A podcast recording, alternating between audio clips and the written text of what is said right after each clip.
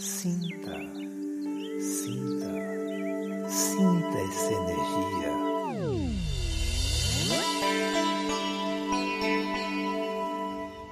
Olá, como vocês estão?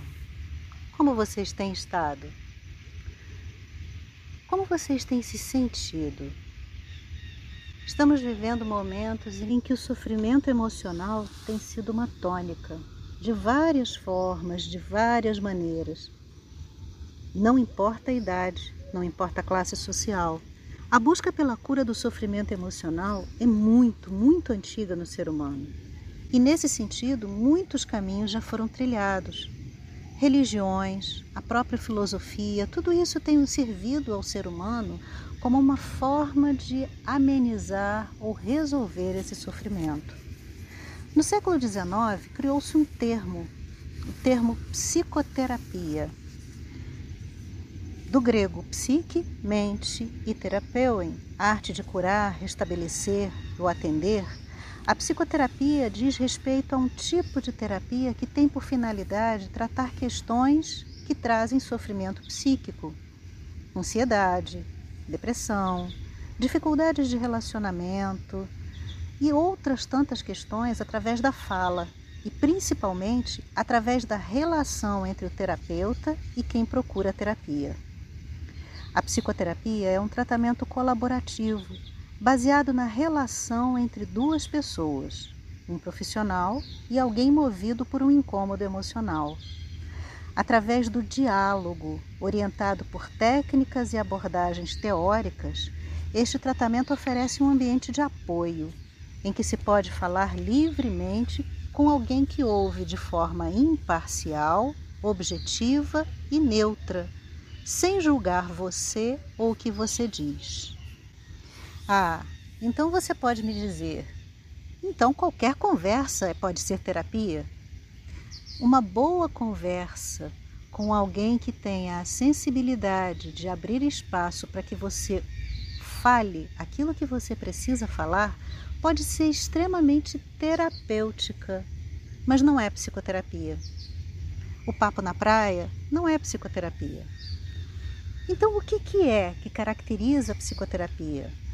É essa forma neutra, entre aspas, né, imparcial de ouvir e através dessa escuta, o profissional vai oferecer as suas técnicas e a sua presença para que juntos, você e o profissional, possam identificar padrões de comportamento e pensamento e possam construir possibilidades de alterar esses padrões.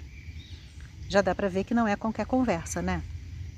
Ao longo desse processo, Novas habilidades para lidar com os desafios que vão surgindo na vida vão sendo desenvolvidos. Mudamos a percepção do cotidiano e novas possibilidades existenciais se abrem para nós. É muito comum a gente ouvir pessoas dizendo que não procuram ajuda profissional porque não são malucas ou porque não querem ficar dependentes de alguém que lhes diga o que fazer. Nada mais equivocado a psicoterapia ainda acaba sendo vista como uma fraqueza ou um momento em que a pessoa vai a um consultório de onde vai sair com a solução de todos os seus problemas. Ai, se fosse assim ia ser maravilhoso, né? A gente ia procurar alguém toda hora para dizer assim: faz isso, faz aquilo. Por outro lado, a responsabilidade também ia ser dessa pessoa e não nossa. É importante a gente lembrar que quem define nossos sonhos e nossos projetos somos nós mesmos. Nenhum profissional é capaz disso. Um profissional será apenas um apoio, um espelho, um provocador, um ajudante e, principalmente, ele precisará ser um escutador. Quais são as situações em que a gente precisa pensar na hipótese de buscar psicoterapia? Muitas são as situações que nos convidam a buscar ajuda. Vivências de tristeza muito profunda e prolongada, ou de raiva, ou de desamparo, dificuldades de concentração no trabalho ou em atividades cotidianas, ou mesmo quando há a percepção de que não importa o que você, sua família ou seus amigos façam, seus problemas não parecem melhorar. Quando você está sempre preocupado, esperando o pior ou sobrecarregado, Em outras palavras, quando por uma razão ou por outra você se sente no seu limite, esse é o momento de procurar ajuda. Há várias abordagens psicoterapêuticas e vários tipos de psicoterapia. O mais importante é como você, que busca o atendimento, vai se sentir com o seu ou a sua terapeuta. É a relação que vocês estabelecem entre vocês que é o mais importante.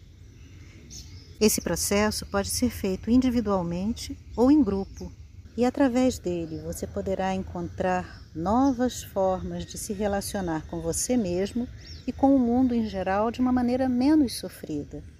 Assim, autoconhecimento, percepção das suas próprias potencialidades, dos seus mecanismos de funcionamento psíquico diante de situações desafiadoras, aprendizagem de autoexpressão, elaboração de sentimentos, crescimento pessoal, tudo isso vem como saldo positivo em um processo psicoterapêutico.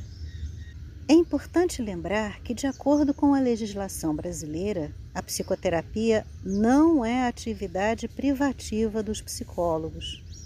Mas os psicólogos estudam ao longo de cinco anos e mais o tempo de uma formação em alguma abordagem para se prepararem como psicoterapeutas. Os terapeutas em geral têm também formação em alguma técnica específica de tratamento.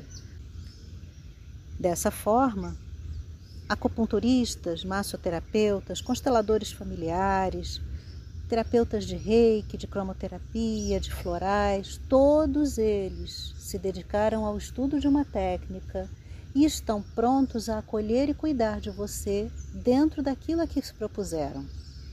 Para mais além de tudo que a gente falou, há alguns itens importantes para a gente observar.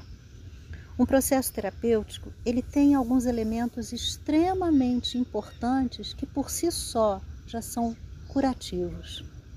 A empatia, a aceitação, o respeito, a autenticidade do terapeuta, aquele processo em que o terapeuta de uma maneira ou mais sutil ou menos sutil, de acordo com o estilo de cada um, vai confrontar as contradições que o paciente apresenta, vai traduzir as experiências do paciente para que eles, esse que está ali sendo tratado possa compreender e assimilar o que está acontecendo com ele. Esses elementos são essenciais para qualquer processo de transformação individual, pessoal, transformação dos seus estilos de ser, de existir, e até mesmo a cura de seus sintomas.